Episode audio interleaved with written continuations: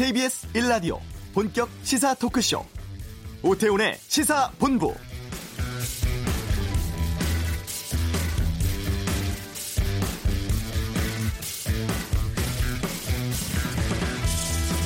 이번 한 주 동안 오태훈 아나운서 대신해서 진행을 맡고 있는 아나운서 박노원입니다. 안녕하십니까? KBS 1라디오 오태훈의 시사본부입니다. 오늘 시사본부 주요 내용 소개해드리겠습니다. 황망하게 떠난 진보 정치의 큰 별, 고 노회찬 의원을 추모하는 동료 국회의원을 연결해서 노회찬 의원의 삶을 되짚어봅니다. 삼성 반도체 공장 노동자들의 백혈병 피해 분쟁이 10년 만에 타결을 앞두고 있습니다. 이 소식 자세히 알아보고요. 2부 정치화투 코너에서는 민주당 강훈식 의원, 자유한국당 이양수 의원과 함께 정치 현안에 대한 날선 공방을 들으실 수 있습니다. KBS 일라디오 오태훈의 시사본부 지금 시작합니다.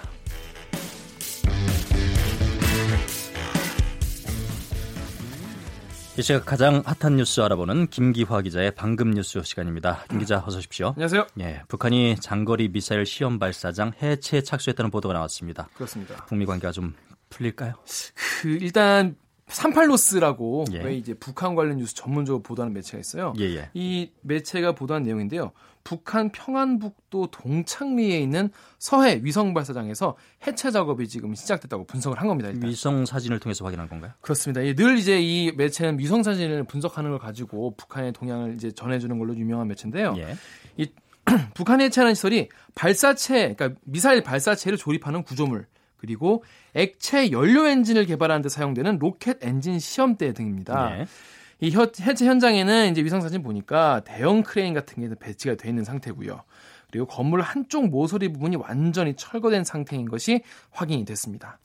어, 서해 위성 발사장은요, 북한의 이 대륙간 탄도미사일 ICBM을 개발하는 데 있어서 핵심 시설이라면서 이 같은 해체 작업은 북한의 상당한 이 신뢰 구축을 위한 노력을 보여주는 게 아니겠냐라고 산팔로스가 평가했습니다. 어, 트럼프 대통령 거부하라 하겠습니다. 그렇습니다. 북미 정상회담 직후에 북한이 곧 미사일 엔진 시험장을 폐쇄할 거라고 트럼프 대통령이 말했잖아요. 그렇습니다. 예, 당시 미 언론들은 이때 이 트럼프 대통령이 언급했던 미사일 엔진 시험장이 아, 서해 위성 발사장이 아니겠냐 네. 이렇게 보도를 했었거든요. 아, 그 말이 맞은 셈이 된 겁니다. 그렇게 됐습니다. 네. 한편 트럼프 대통령은 북한과 비핵화 협상과 관련해서 자신을 비판하는 언론을 향해 가짜 뉴스라고 공격하고 나섰다고요? 그렇습니다. 에, 안 그래도 트럼프 대통령과 이 기존 매체랑 사이가 굉장히 안 좋지 않습니까? 근데 이제 트위터에다가 가짜 뉴스가 여기서 말하는 가짜 뉴스는 워싱턴 포스트입니다. 예. 가짜 뉴스가 자신에게 묻지도 않은 채 어, 비핵화가 충분히 빠르게 진행되지 않는다는 이유로 어, 내가 화를 냈다고 어, 보도하고 있다라고 비판했습니다. 쉽게 말해서 워싱턴 포스트 보도에 따르면은 비핵화 속도가 왜 이렇게 느리냐 라면서 트럼프 대통령이 화를 냈다는 거예요. 근데 이거를 사실은 이제 워싱턴 포스트는 그 백악관 핵심 관계자를 인용해서 보도했거든요. 그러니까 자기한테는 확인도 안 하고 이런 걸 내보내면 어떡하냐 가짜 뉴스다 이러면서 북한이 사실 9개월 동안 미사일 발사도 안 하고 핵실험도 안 하고 있다. 이게 나의 업적이다. 이런 식으로 자랑을 했습니다. 예. 화제를 바꿔보겠습니다. 군 기무사령부 뉴스가 들어와 있습니다. 네. 짚어주세요. 아, 좀 충격적인 내용인데요. 지난해 탄핵 결정 앞두고 작성한 계엄령 검토 세부 문건 어, 요즘에 계속 이게 나오고 있는데요. 예. 계엄이 선포되면 미국 정부로부터 인정받도록 노력해야 한다 이런 제안을 김우석 한 것으로 확인됐습니다. 오늘 국회 국방위가 열리거든요. 예. 여기에 국방부가 이제 제출하기 위해서 지난해 3월 아, 김무사가 작성한 67장 분량의 계엄 검토 문건을 공개한 건데요. 여기서 김무사가 아, 계엄 선포 시 조치 사항으로 미국으로부터 계엄 인정을 받기 위해서 국방부 장관이 주한 미국 대사에게 협조를 받아야 한다고 제안했습니다. 과거에도 이런 적이 있었죠. 그렇습니다. 1980년 비상 계엄령 당시에도 이 미국 정부로부터 인정받으려고 했던 사례가 있는데요. 김사는 또 이뿐이 아니라 주한 외국 대사관의 무관들 그러니까 군인들을 소집해서 예. 계엄 시행에 대한 지지를 당부할 것까지 제안했습니다. 게다가 이 국회가 또 개- 얼토당토한 게 계엄을 또 선포하면 예. 이거를 또 취소해달라고 해제를 요구할 수 있거든요. 이런 계엄 해제 요구안을 차단하기 위한 방안도 마련을 이미 다 해놨습니다. 뭐냐면 기무사가 어, 최단 기간 내에 계엄령을 해제하겠다고 약속함으로써 국회의원들이 이런 계엄 해제 의결에 참여하지 않도록 유도해야 한다고 제안을 한 겁니다. 다시 말해서 국회의원들한테 아 이거 계엄 오래 안 할 거니까 취소하지 마라 이렇게 부탁하는 건데요. 예, 예. 특히 이거를 또 구- 의원들이 이렇게 하더라도 국회의장이 해제 계엄 해제안을 직권 상정할 수 있지 않습니까? 이 직권 상정을 차단하는 방안을 검토해야 한다고 주장한 건데요. 다시 말해서 국회의장을 체포, 구금하는 등 신병 확보가 필요하다는 내용입니다. 김우사는 또 여기, 여기다가 국회의원 299명 중에 진보 성향은 160여 명, 보수 성향은 130여 명이라면서 의원 개개인에 대한 성향 분석까지 한, 거, 한 것으로 드러났는데요. 쉽게 말해서 이게 통상적인 게 아니라 그때 그 시점에서 실행을 하려는 증거로도 나온 겁니다. 상당히 꼼꼼하게 준비했네요. 그렇습니다. 어제 김 선수 대법관 후보자에 이어서 오늘은 노정희 후보자에 대한 국회 인사청문회가 열리고 있는데 네. KBS가 어제 보도한 노 후보자의 배우자가 운영 중인 병원에 불법 건축물 문제가 도마에 올랐다고요. 네, 지금도 진행 중인데요. 노정희 대법관 후보자에 대한 국회 인사청문회에서 청문위원들이 어제 KBS 보도를 통해서 드러난 배우자 운영 병원의 이 불법 건축 문, 제를 어, 집중 추궁을 했습니다. 이에 대해 노, 노 후보자는 불법 건축 부분을 철거하거나 양성화하는 조건으로 인도받기로 한 것으로 알고 있었다라고 해명을 했는데요. 그동안 이런 사실을 인지하지 못했는데 이번 기회에 알았다면서 가족의 문제로 심려를 끼쳐서 송구하다라고 말했습니다. 예. 아무래도 여성 후보자다 보니까 네. 사법부의 양성평등 문제에 대한 그런 질의도 나왔을 것 같은데요. 그렇습니다. 이 노 후보자는 아직까지는 우리 사회의 이 양성평등 어, 철저하게 실현되고 있지 않다고 본다라고 밝혔습니다. 또 본인이 대법관이 된다면 여성으로서는 일곱 번째 대법관이다라면서 꾸준히 사회 구성원들이 논의하고 노력한 성과이기 때문에 막중한 책임감을 가지고 임하겠다 밝혔습니다. 어제 인사청문회 열렸었던 김선수 대법관 후보자에 대한 반응은 어떻습니까? 네. 어, 인사청문 보고서 채택에 대해서 여전히 여야가 입장이 엇갈렸습니다. 민주당은 김 후보자가 대법원의 정치적 중립, 우리 사회의 다양성을 반영할 수 있는 적임자다라면서 김 후보자에 대한 국회 인준 통과돼야 한다라고 주장했는데요. 자유한국당, 자유한국당은 김 후보자의 다운 계약서 작성, 세금 탈루 의혹 등을 문제 삼으면서 대법관 후보자로는 상상할 수 없는 흠결이 확인됐다. 자진 사퇴하라라고 촉구했습니다. 예. 어제 노회찬 의원이 숨졌습니다. 이제 네. 특검의 수사는 어떻게 진행될까요? 네, 특검팀은요 돈 전달에 관여한 도모 변호사 계속 소환 조사하고 있죠. 어제 오후 원래 소환 조사할 계획이었는데 어, 취소했습니다. 취소하고 하루 종일 내부 회의를 이어갔는데요. 예. 하지만 특검팀은 이 금전을 매개로 노 의원의 발목을 잡거나 대가를 요구한 의혹에 대해 최선을 다해서 수사하겠다라고 밝혔어요. 이게 무슨 얘기냐면은 어, 돈을 준 것을 가지고 이렇게 해라 저렇게 해라고 요구한 것은 협박이거든요. 예. 협박 혐의에 대해서 수사하겠다는 얘기입니다. 예. 노 의원의 혐의는 공소권 없음으로 마무리가 됐습니다. 하지만 돈을 건넨 드루킹 측에 대해서는 그 책임을 묻겠다는 겁니다. 이제 특검팀 수사는요. 드루킹 일당의 댓글 조작 그리고 김경수 경남지사 측의 연루 여부가 남아 있습니다. 그러면 김 지사 건으로 집중되는 건가요? 그렇습니다. 이제는 어, 칼날을 김, 김 지사 쪽으로 겨누게 되겠는데요. 특검팀은 어제 오전에, 오전에 이와 관련해서 김 지사 의원 시절에 보좌관 한모 씨 돈을 빌렸다고 주장하는 받은 인물이죠. 예, 예. 소환했는데요.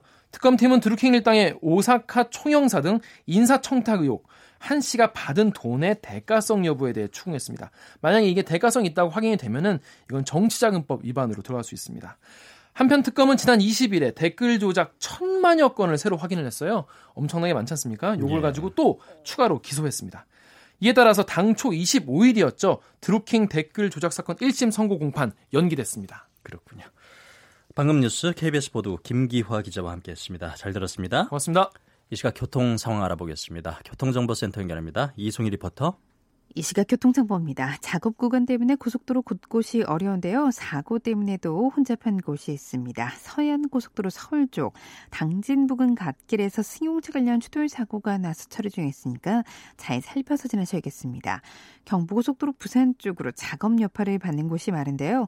먼저 신갈분기점 부근 갓길에서 하는 작업 때문에 1km 구간에서 밀리고 있고 이후 안성분기점 일대 5km 구간 역시 작업 여파로 정체입니다. 더 가서는 옥천 2터널에서 영동 1터널 사이 2차로에서 하는 작업 때문에 1km 구간에서 밀리고 있고 외곽 순환고속도로 판교에서 구리 쪽으로는 판교 분기점에서 광암터널 사이 3, 4차로 역시 작업 때문에 송 송파 인터체인지 일대로 2km 구간에서 정체입니다. 중부고속도로 남이 쪽으로는 진천 터널 부근에서 하던 작업 여파로 진천 인터체인지부터 증평 인터체인지까지 6km 구간으로 길게 지체고요. 제2중부고속도로 하남 쪽으로는 광지원 터널에서 산곡분기점 사이 1차로에 사는 작업 때문에 1km 구간으로 정체입니다. 교통정보 센터였습니다.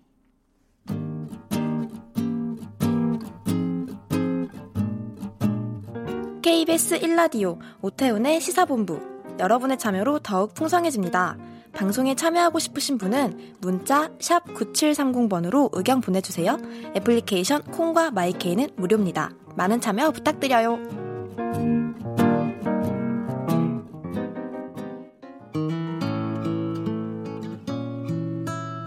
한나라당과 민주당 그동안에 고생 많이 하셨습니다. 이제 퇴장하십시오. 이제 우리 국민들도 어, 50년 동안 쓰던 판을 이제 갈아야 됩니다. 50년 동안 똑같은 판에다 삼겹살 구워 먹으면 고기가 시큼해집니다. 이제 판을 갈 때가 이제 왔습니다. 돈 많이 벌어서 비싼 음식 먹는 건 누가 탓합니까? 근데 그 옆에 굶고 있다는 누가 말이죠. 옆에서 굶고 있는데 암소갈비 뜯어도 됩니까? 암소갈비 뜯는 사람들 불고기 먹으라 이거예요. 그러면 옆에 있는 사람 라면 먹을 수 있다 이거 굶는 사람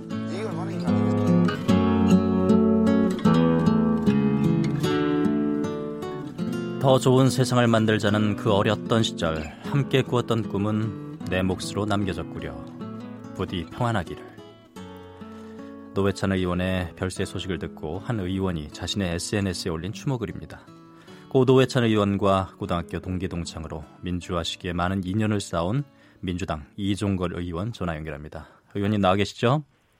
예, 안녕하셨습니까 이종걸입니다. 예. 빈소에는 다녀오셨나요? 예, 예, 어제 이렇게까지 있다가 왔습니다. 예. 빈소로 향하는 길에 심경이 어떠셨는지 궁금합니다. 아, 전 제가 어떻게 해야 될지 모르겠다는 생각부터 들었습니다. 예.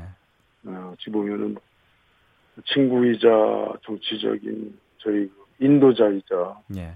어, 저에게 어떤 위안을 주는 어, 희망의 근원이었다고도 볼 수 있습니다. 예. 어, 지금도 한 12명 친구들이 한 달에 한 번씩 만나는 친구들이 있습니다. 예. 고등학교 다 1학년 때 2학년 동기들인데 예. 어, 모두 다 빈소를 지켰습니다. 어제. 예. 어, 말을 음. 못 하고 있습니다. 고등학교 시절로 예. 거슬러 올라가서 어 1학년 때부터 친구셨나요? 예, 1학년 화동 그 어, 경기고 교정에서 만났습니다. 예. 어, 약간 어, 좀 극적인 것 같습니다만 뭐 그때 1학년 때 다 풍운의 꿈을 어, 안고 예. 어, 그때 부산 음, 출신입니다. 예, 예. 부산에서 이제 예. 시험 봐서 들어온 어, 아주 넉넉해 보이는 친구였습니다. 예.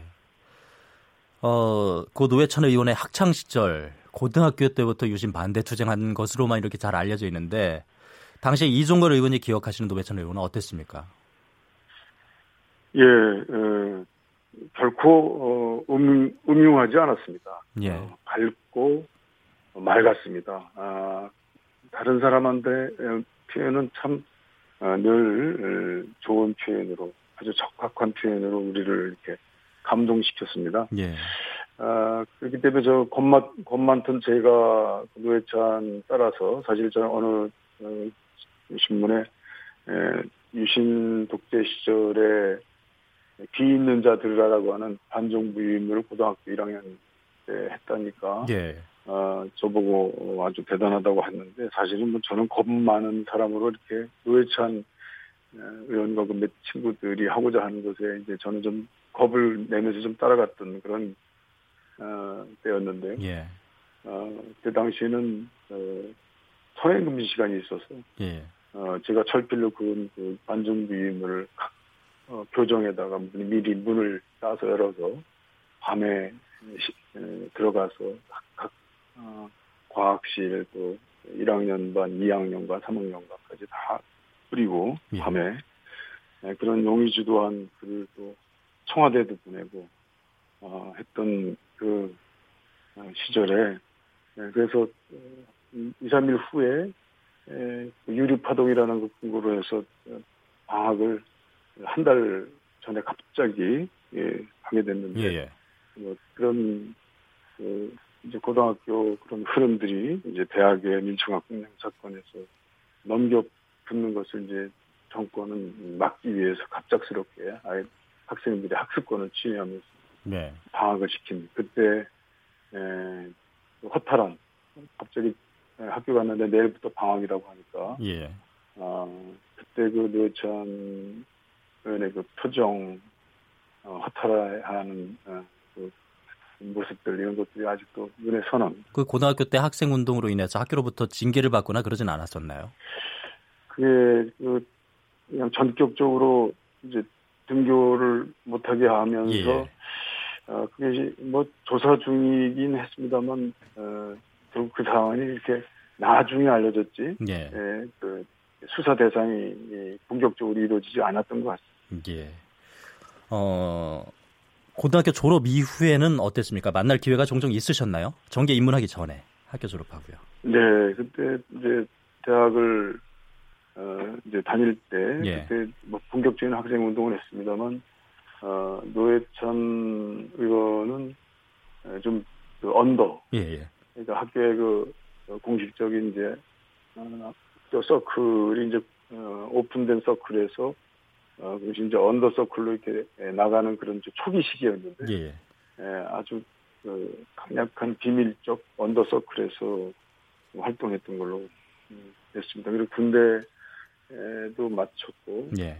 어, 그 이후에 이제 에, 에, 에, 친구들과 만나는 자리는 에, 좀 이렇게 제한된 에, 공간이었던 것 같습니다. 예. 어, 본인이 했던 그 좀 비밀화된 운동이나 이런 것들은 서로 이렇게 얘기도 안 한 그런 이제 서로 서로 간에 자기 예, 조직과 어, 활동 인자 간의 그 목적을 통한 대화 아니고는 예. 어, 친구들 사이에도 그런 얘기를 자제하고 했지만 그러나 어, 언제든지 이 사회 문제에 대해서 그리고 또 그 그때 있었던 여러 가지 정적 상황에 재밌게 또 어, 너털 웃음으로 어, 또 그리고 어, 항상 정확한 그 소재를 가지고 정확한 표현을 쓰는 노회찬의 그 우수성 저희들한테 그 인도자가 되는 그 능력이나 이런 것들은 그때부터 그 놀라웠던 것 같고요. 노회찬 의원 하면은 어. 뭐 유머, 해학, 어, 촌철살인 네. 그렇게 상징되는데 학창 시절에도 그런 면모가 있었나요? 어린 시절부터 그랬습니다. 어린 예. 시절부터 예. 뭐 책을 많이 읽어서 그랬나 예. 그때 당시에는 뭐 책보다는 영어 수학을 중심으로 했던 학교 공부에는 어, 그렇게 많은 시간을 안 써뒀던 것 같고요. 예. 스마르크 또 어, 그 우리 국내에 있었던 뭐 창작과 비평, 예. 한석헌 선생의 문헌들 이런 것들에 이제 고등학생 어, 시절엔 좀, 어, 좀 조숙해 보일 수 있는 그런 예, 예, 어, 지식생활, 정신생활을 했고 이제 그런 그 바깥에 여러 가지 우리가 들을 수 없는 얘기들을 예. 또 재미있게 서로 얘기하면서 어, 고등학생으로 보기에는 좀더 어, 넘는 그런 예. 정적 식견과 사회 비판 의식이 있었던 것 같고요. 그때부터 벌써 그때 당시 엄혹한 독재 체제에 대한 어, 새로운 사- 세상에 대한 열망, 어, 그 노동자들과 힘든 예, 기층 민중들이 이렇게 살아가서는 안 돼야 된다라고 하는 음, 그래서 내가 어떤 활동을 해야 된다는 책무감, 예. 어, 사회에 대한 정의에 대한 에, 욕망 이런 것들이 에, 뭐 그냥 말소리에 말투에 언제나 녹아나는 그런 친구였습니다. 대학 졸업 후 자주 뵙진 못했겠지만 그래도 노동운동의 길을 걸어가면서 힘들게 살아가고 있다는 건 아셨을 텐데 그 이후에 국회에서 언제 조우하시게 된 거예요? 예, 그 전에 이제 에, 그 제가 잠시 친구들한테 예. 양해를 구하고 이제 사법 시험을 해서 변호사가 됐을 때 예. 그때 이제 본격적인 노회찬 의원의 그 사회운동 예. 어, 어, 그 인민노련 음, 어, 창 창설하고 예, 예. 또그 이전에 선노련이라고 하는 아주 강고한 어, 노동 조직을 중심으로 해서 만들어진 사회운동 조직에서 이제 에, 집단적인 이제 그런 그 검거가 이루어지면 어, 도망하고 튀고 또 어, 집을 기거처로 옮기고 또 수배된 시간을 뭐 몇 년이나 걸, 어, 겪게 되고 이럴 때 제가 어, 변호사로서 이제 수배됐을 때는 그 수배의 그 관계나 이런 것들을 어떻게 알아내야 될 그런 어, 그 의무를 제가 가지고 있었고요. 예. 또 이제 기도를 옮길 때는 이제 차에다가 짐, 뭐 짐이 많지 않았으니까요. 예. 어, 짐을 다 실어가지고 어, 이제 옮기고 이런 음, 일들이 이제 그 도망치는 어, 노회찬의 그 자랑스럽고 어떤 때는 뒤끝이 예, 쓸쓸한 모습을 이제 예, 던져주고 또 예. 제가 헤어지고 이런 일들이 예, 꽤 있었던 것 같습니다. 예. 그리고 또 그 시기에 예, 그, 어떤 젊은 어, 사람을 저희 집에 예, 소개해서 저희 집에 같이 있었던 적도 있는데 어, 그분이 지금 어디 어떻게 살고 있는지 모르고 제가 한번 물어본다 그랬는데 아직 물어보지 못한 채 예. 어, 길을 떠나버린 노예찬에게 참 야속합니다. 그, 예. 그분이 이 집사람하고 집에서 이렇게 대화하고 어, 하면서 사실 저희 집사람을 많은 감동을 시킨 음. 운동적 삶을 살아가는 분들의 본래의 모습들을 알게 한 예. 아주 저, 저한테는 아주 너무 고마운 분 입니다. 청취자 조윤형님께서 죄에 대한 부끄러움을 알고 상대적으로 그나마 양심적인 정치인으로서 극단적인 선택을 한 것 같다는 생각이 듭니다. 더 후한무치한 정치인들은 오히려 천수를 두리죠. 또 김미숙님은 아직 국민을 위해 해야 할 일이 많은 정계에 꼭 필요한 분이 일이 허망하게 가시니 너무 속상하고 안타깝습니다. 이러셨는데 의원님도 고인의 빈수에서 누구보다도 칼날 같은 자기 검열을 일생 동안 했던 사람이라고 친구 노회찬 의원을 평가했습니다. 본인에게 너무 엄격한 도덕적 잣대를 들이대서 어, 어, 스스로에게 너무 가혹했던 건 아닌지 그런 생각을 하신 거죠.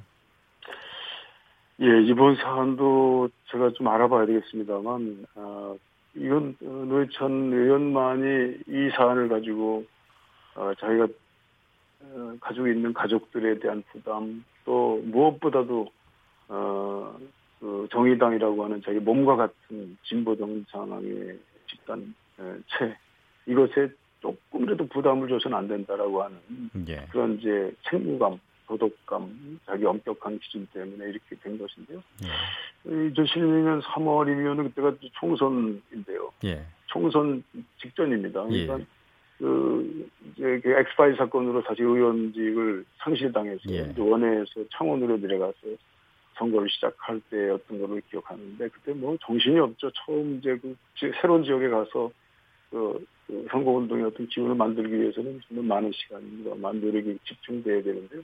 그때는 아마 후원금을 받지 못하는 시기였을 겁니다. 예. 후원금을 받으려면 이제 10, 운동 기간 한 15일 그때가 가능한 거거든요. 예. 그때 조금 한 한 달 정도 어, 앞선 시기였기 때문에 그거를 아마 정신없이 하다 보니까 그뭐 후원 무슨 드루킹이라는 사람들 잘 모르니까 예. 본인이 알았겠습니까? 또 누가 후원을 했다 그러니까 그 후원 모, 모금한 액수를 뭐 한 달 뒤에 예, 모금한 사람에게 모집 대리인이라든지 이런 것 제도를 만들어가지고 다 알고 있습니다. 이 노예천이 몰 리가 없거든요. 예. 그래서 어, 그 후원한 사람들이 각각 개별적으로 통장에 붙이게 했으면 전혀 문제가 없는 정말 이거는 이렇게 에, 좀 우리의 그 협의한 정치자금 후원금 제도를 좀 엄격하게 한 탓에 그 기간이나 어, 액수 제한을 하는 그런 것에 이제 조금 못 맞춘 사실 선거 때라는 것은 다 어, 그런 그런 방식으로 이제 후원을 해주는 것들이 많거든요. 그래서 예. 뭐 어, 이 후원한 사람이 누구인지 이거에 대해서 사실 알 수 없는 거거든요. 더더군다나 친구인 예, 고등학교 친구인 어, 도도영이라고 하는 변호사가 했기 때문에 그에 대한 어떤 그 걱정감 이런 것들이 좀 해제됐다고 어, 보는 것입니다. 고등학교 친구면 그 도모 변호사도 이종걸 의원이 네. 아십니까? 예, 알고 있습니다. 예. 어떤 사람입니까? 예, 뭐 어, 그렇게 말 말이 별로 많지 않고 예. 또 이렇게, 에, 그렇게 막 마, 이렇게 정치 쪽에 나대고 이런 그런 친구는 아니었습니다. 예. 그냥 어, 훌륭한 변호사로서 지금까지 이렇게 큰 사고 없이 지낸 친구였는데 에, 제가 듣기로는 주역 예, 이렇게 좀- 주역에 이렇게 좀 호기심을 가지고 있는 사람들이 좀 있습니다. 하다 보면 많이 빠져 들어간다. 예. 주역에 많이 이렇게 심취했다고 얘기 들었습니다. 음, 예.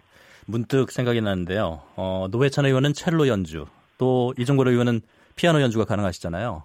혹시 우리 나중에 시간 되면 같이 연주 한번 할까 그런 말씀을 나눠보신 적 없으세요? 예, 그런 얘기는 조금 했습니다. 그러나 그 자체가 너무 어, 평화롭고 너무 어, 그, 그 기층 서민에 맞지 않는 그런 예, 이미지가 있었기 때문에 본인에게는 또 그, 그조차도 아, 그 이렇게 편하게 할 수 없는 것이었습니다. 그러나 예. 아, 이제 평화 시대가 오고 우리가 대한민국의 새로운 이제 맹전이 god어나면 분명히 할 수 있는 1, 2년 후, 3년이면 충분히 할 수 있는 그런 시기가 오는데 이렇게 몸, 몸을 게 저는 좀 안타깝습니다. 그리고 예. 지금 떠오르는 거는 어, 본인이 결혼식 때였는데요. 예. 어, 그때 부산에서 조화순 목사님이 주례를 하셨는데 노회찬 의원 결혼식이요?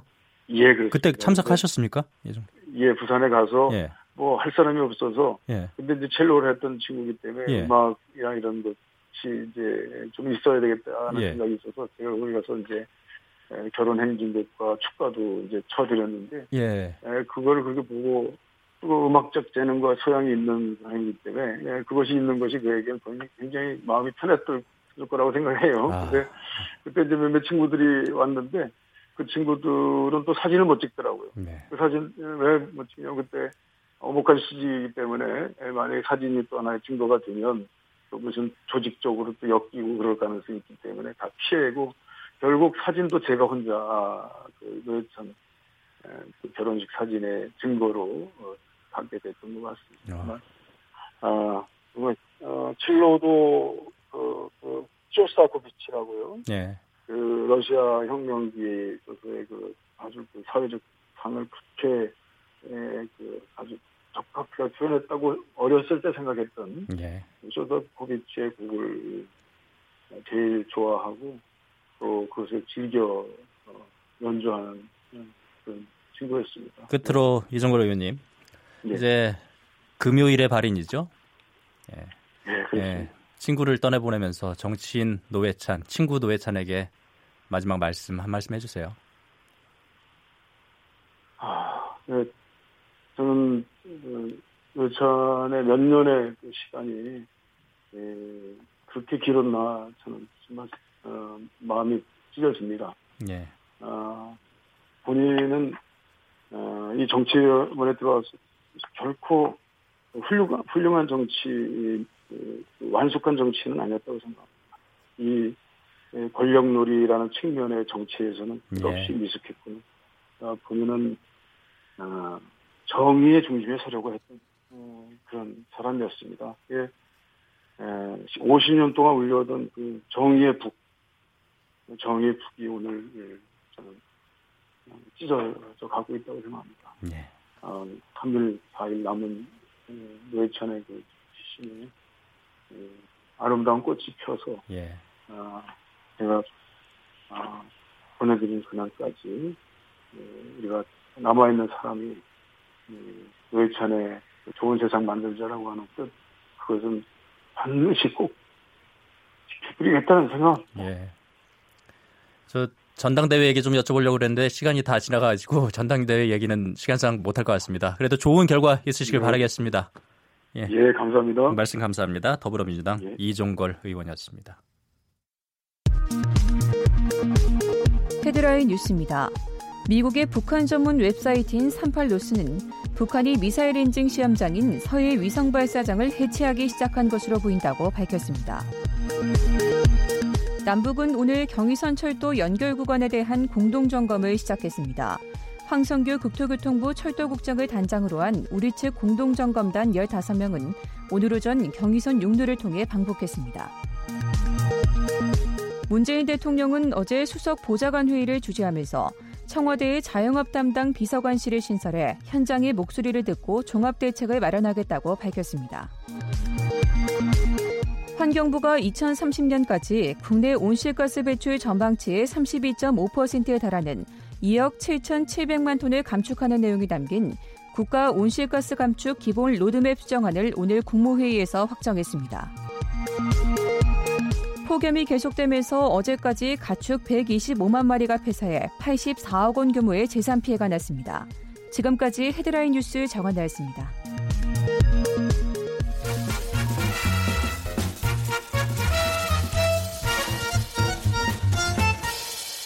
오태훈의 시사 본부 시사본부 경제브리핑. 오늘은 끝이 보이는 삼성 반도체 백혈병 논란에 대해서 참 좋은 경제연구소 이인철 소장과 함께하겠습니다. 소장님 안녕하세요. 네 안녕하세요. 삼성전자가 반도체 백혈병 분쟁 해결을 위한 조정위의 제안을 수용하기로 했다죠? 그렇습니다. 조금 전에 삼성전자 측과 그리고 이제 피해자 단체 모임인 반올림이 이제 중재합의서에 서명을 했습니다. 서명했나요? 네. 11년 만에 이제 해결 조짐을 보이고 있는데 세계 굴제 기업이 삼성전자도 흑역사가 있습니다. 사실은 지금은 뭐 반도체가 이 황금알을 낳는 거위, 뭐 우리 경제 어떤 든든한 버티목 역할을 하고 있지만 이 현장에서 일하는 현장 근로자들의 안전 논란이 이 삼성전자의 아킬레스 건이었거든요. 이 사실 그 반도체는 클린룸이라고 해서 굉장히 그 24시간 돌아가지만 먼지 한 털도 허용하지 않는 이 방에서 만들어지거든요. 그게 24시간 360을 가동이 되는데 여기에는 들어가기 위해서는 특수 작업복에 곡을 끼고 장갑 끼고 뭐 덮버선까지 특수 장비 착용하고 그리고 다시 한번 이제 뭐 입장하기 전에 소독하는 과정을 거쳐야만 입장이 가능합니다.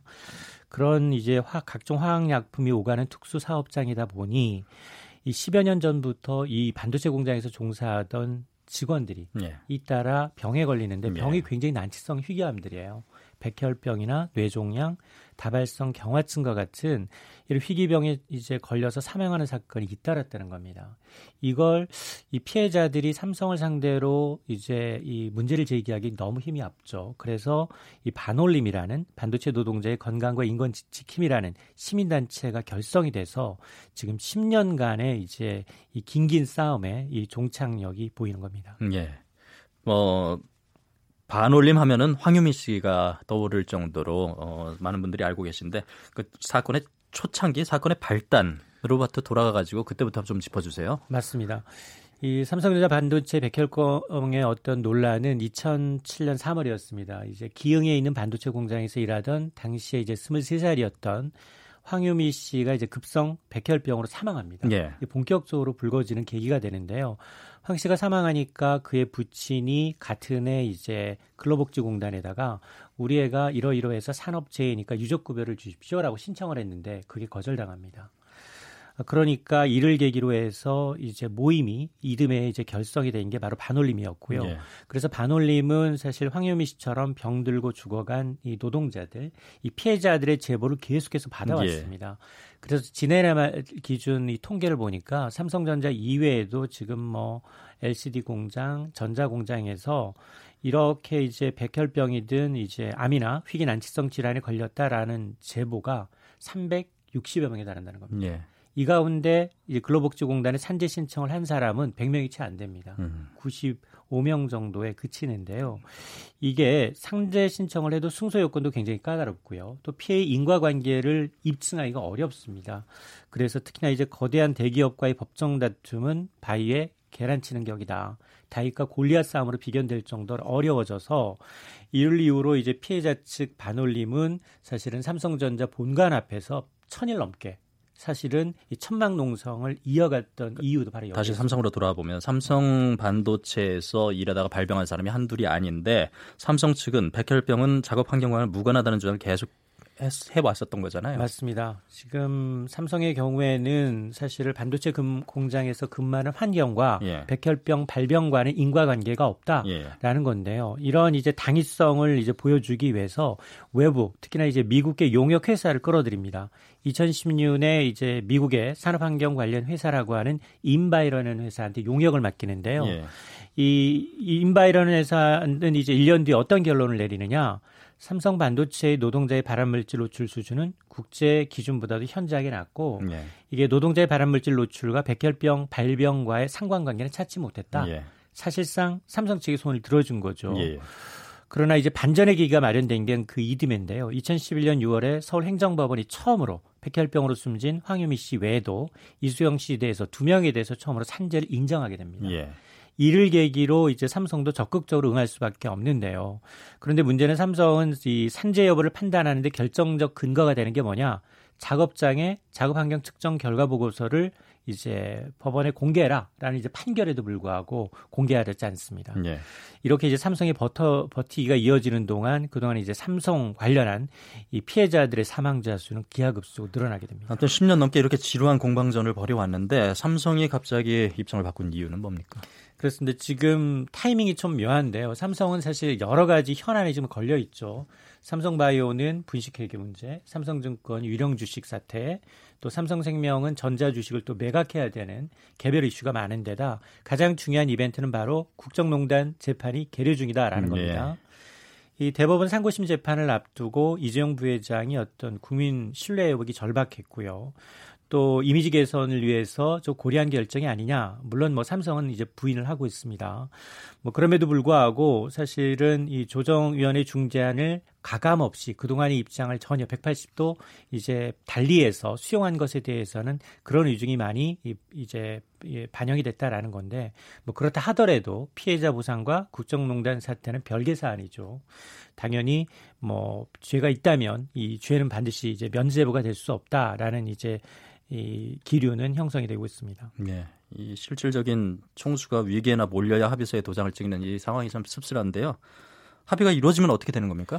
일단 중재 이 중재위원회가 이제 중재에서 구체적인 네. 이제 보상 방안이며 이제 재발 방지 대책 그리고 기금을 어떻게 운용할지 이런 것에 대한 윤곽을 한 9월 정도에 내놓게 되면 서로 이제 그 다음부터는 이제 이 기금을 넣어놓고 이 피해자를 위한 이제 어떻게 보상할지에 대한 본격적인 절차에 저, 접어들게 되는데요.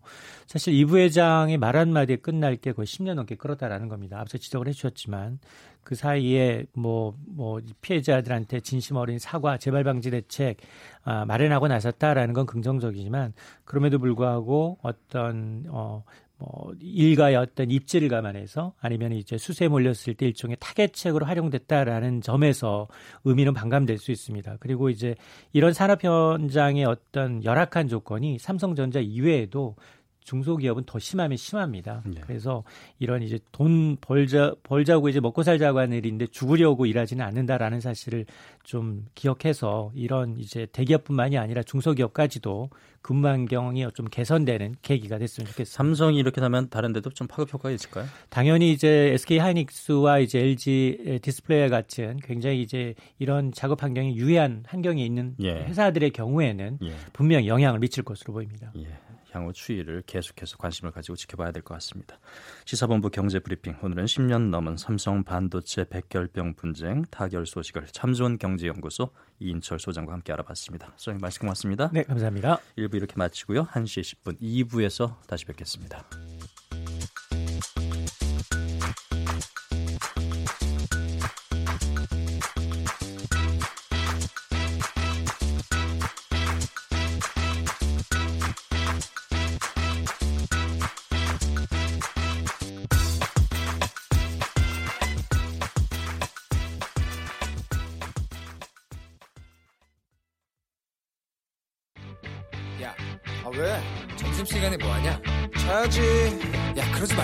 이거 한번 들어봐.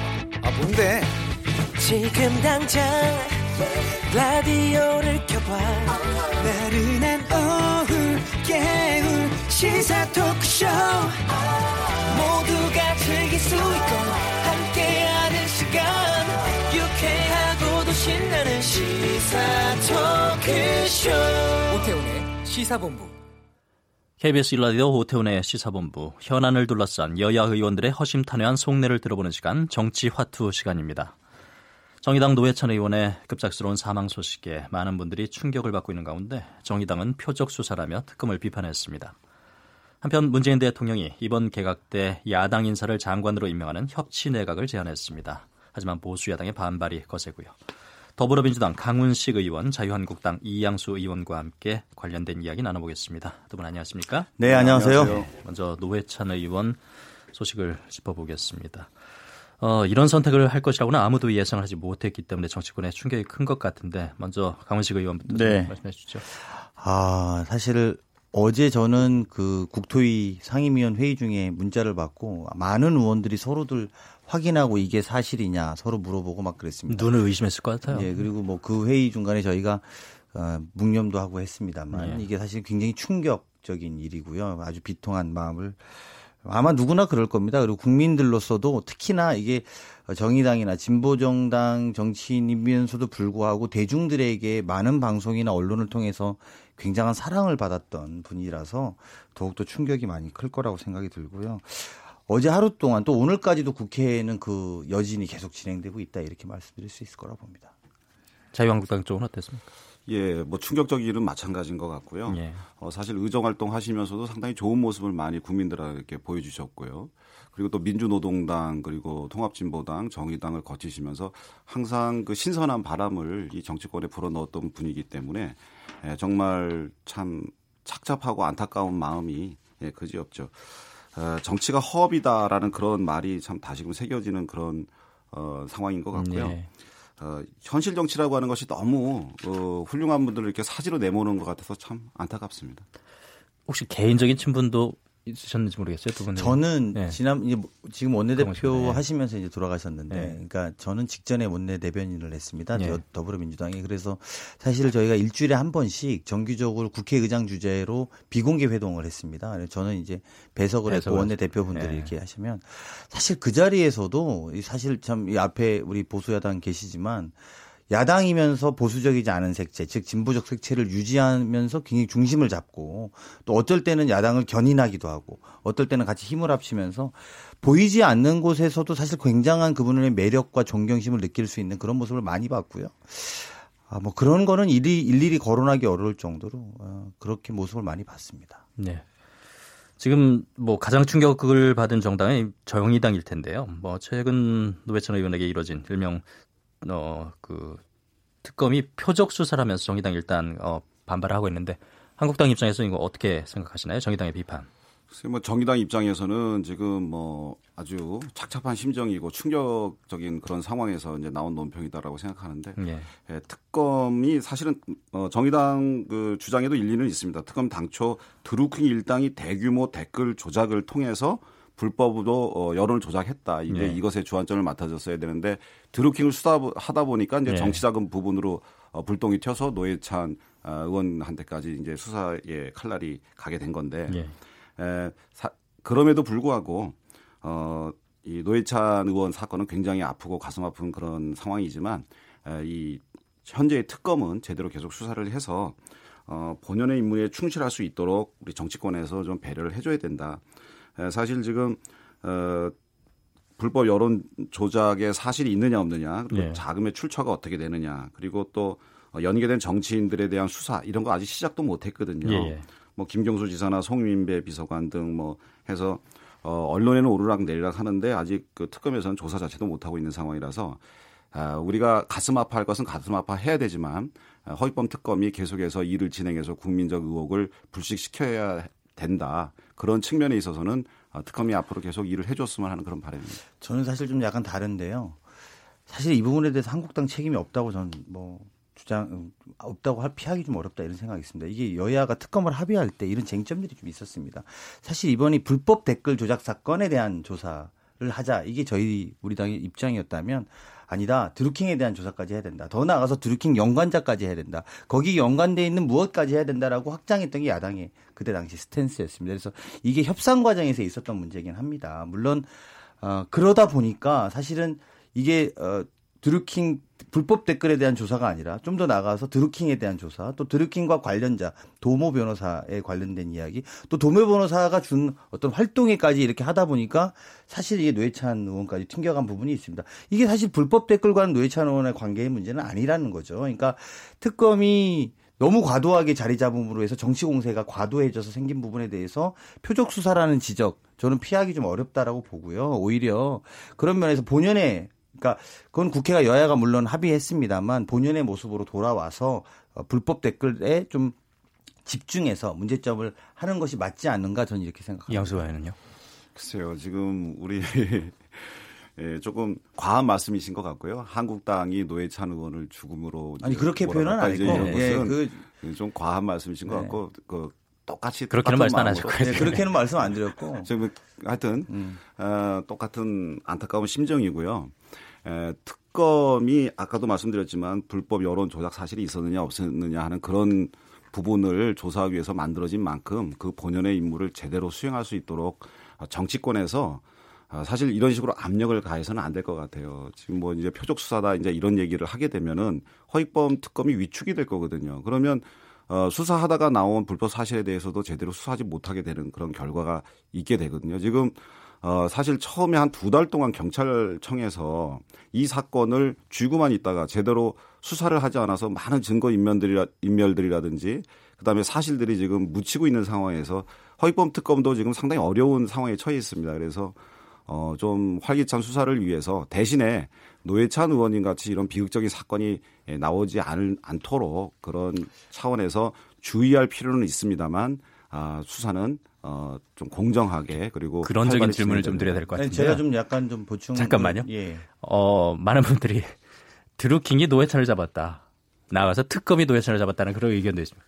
원론적으로 와서 특검을 안 할 수는 없었 없었나요? 아니, 그러니까 저는 그 이전에 이렇게 제가 아까 말씀드린 요지와 약간 다른 말씀을 하셔서 말씀을 짚고 넘어가려고 하는 것은 당시에 한국당이 범위를 자꾸 넓히려고 하는 게 있었어요. 특검의 조사 범위. 특검의 조사 범위를. 특검은 국민들의 의혹이 생기면 뭐 필요하면 받아야 된다고 생각합니다. 그리고 결과론적으로 국민들의 여론 당시의 여론도 특검을 하자는 게 더 높긴 했습니다. 다만 문제는 뭐냐 범위와 기간 뭐 이런 것들을 합의하거든요 여야가.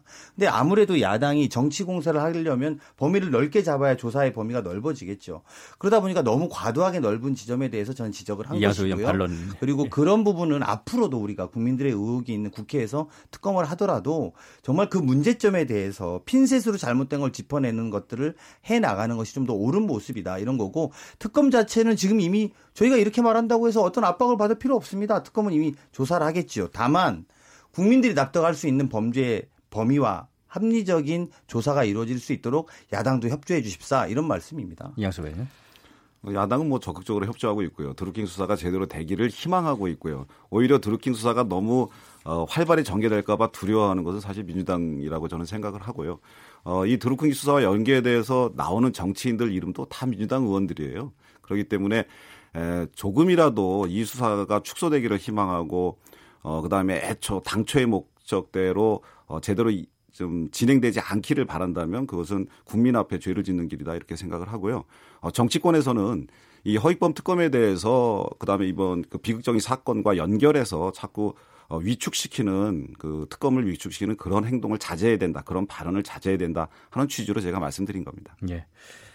또 일각에서는 노회찬마저 죽음으로 이르게 하는 이 정치자금법의 현실을 어, 꼽고 있기도 한데 현장에서 일선 국회의원들이 느끼시기에 현재의 정치자금, 정치자금법 어떻게 운영이 되길래 이런 비현실적이라는 얘기가 나오는지 이 부분도 좀 짚어봤으면 좋겠습니다. 어느 분께서 먼저 해주시죠. 이양수 의원님 먼저. 정치자금법이 지금 이제 후원금을 어, 1인당 1억 5천만 원씩 1년에 거둘 수 있도록 되어 있어요. 선거가 있는 해. 선거가 없는, 없는 해. 해요? 선거가 있는 해에는 두 배, 예. 즉 3억까지 거둘 수가 예. 있죠. 근데 실제로 3억까지 이렇게 걷거나 1억 5천까지 걷거나 하는 정치인들은 많지 않고요. 어, 저 같은 경우만 해도 뭐 1억 500 겨우 넘기고 이제 이렇거든요. 아, 그런데 그 정도 거두면은 사실 지구당 운영하고 뭐 이제 주로 밥값하고 정치 활동하고 이렇게 하는데 뭐 토론회 같은 거 열고 하는데 빠듯하게 듭니다. 아, 그런데 이제 노회찬 어, 의원님 같은 경우에는 이제 원내대표도 하고 당대표도 하고 또 대선에도 나가고 서울시장도 나가고 하셨잖아요. 그럴 때는 아마 그 이상의 돈이 들을 거예요. 사실 전국의 당원들한테 문자 한번 보낼, 보내기만 해도 아마 몇 천만 원씩 들을 거거든요. 그 뭐 다섯 번만 보내도 뭐 1억이 넘는 돈이 드니까 그런 차원에서 후원금 총액을 좀 상향 조정해야 된다 그런 얘기가 있었어요. 즉, 아, 현재는 1인 상한액은 500만 원입니다. 한 사람이 500만 원까지 낼 수 있는데 500만 원이면 큰 돈이잖아요. 그 500만 원을 한 100만 원 정도로 크게 축소를 시키고 대신에 현재의 한도액을 좀 많이 늘려달라는 거죠. 5억이나 5억이나 10억이나 예를 들어 10만 원씩 낸 사람들이 에, 많이 모여서 10억이라는 정치 자금을 거뒀다. 그러면 국민한테 사랑받는 정치인입니다. 소액 다수. 다액을 예, 소 예. 소액 다수로 거뒀었기 때문에 그러면은 어 정치적으로 이렇게 영웅이 탄생할 수도 있는 거거든요. 그러니까 그런 식으로 소액 다수의 힘들이 정치인을 후원하는 그런 후원 제도로 바뀌어야지 지금처럼 상한액을 너무 묶어 놓으니까 국회의원 생활, 어, 국회의원 활동 정도는 할 수 있지만 그 더 큰 정치를 하려는 사람한테는 장애가 된다.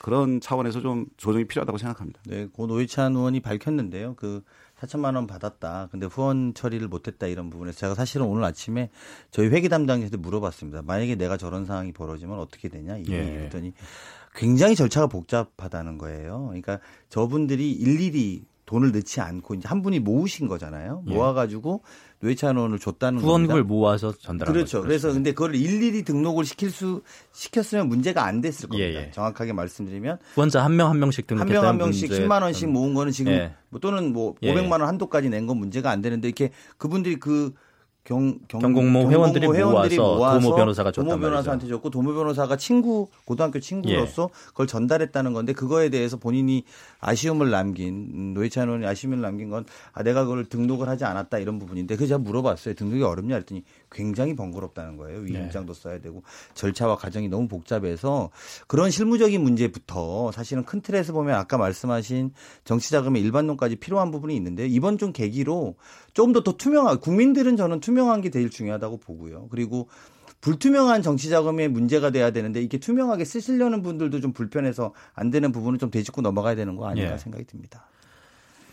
어, 그 후, 이게 궁금한데 후원금을 받을 때요. 네. 받을 때도 좀 꺼림칙할 때가 있습니까? 어, 후원금 받을 때 꺼름칙할 때 있죠. 어느 예- 때 그렇습니까? 예 를 들어 후원금을 누가 넣었는데 네. 한 2, 3일 뒤에 누군가 찾아와서 뭔가 부탁을 하는 경우가 있어요. 물론 그 합법적으로 500만 원 이내에서 예를 들어 200을 넣었다.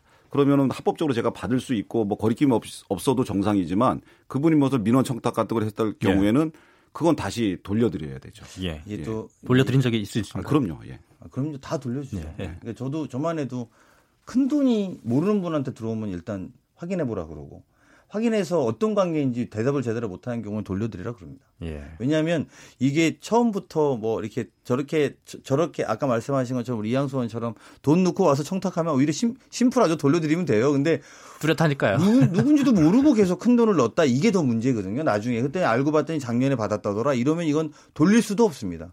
그래서 일단 저희 같은 경우에는 큰 돈이면 일단 다 돌려주고 또는 왜 그러신지 물어봐라 이렇게 하는 그럼 의원들이 아마 대부분 그럴 다 겁니다. 대부분 그렇죠. 예. 왜냐하면 그리고 작년에 받았던 돈도 올해 와서 좀 미심쩍다. 그러면 본인한테는 못 돌려주고요.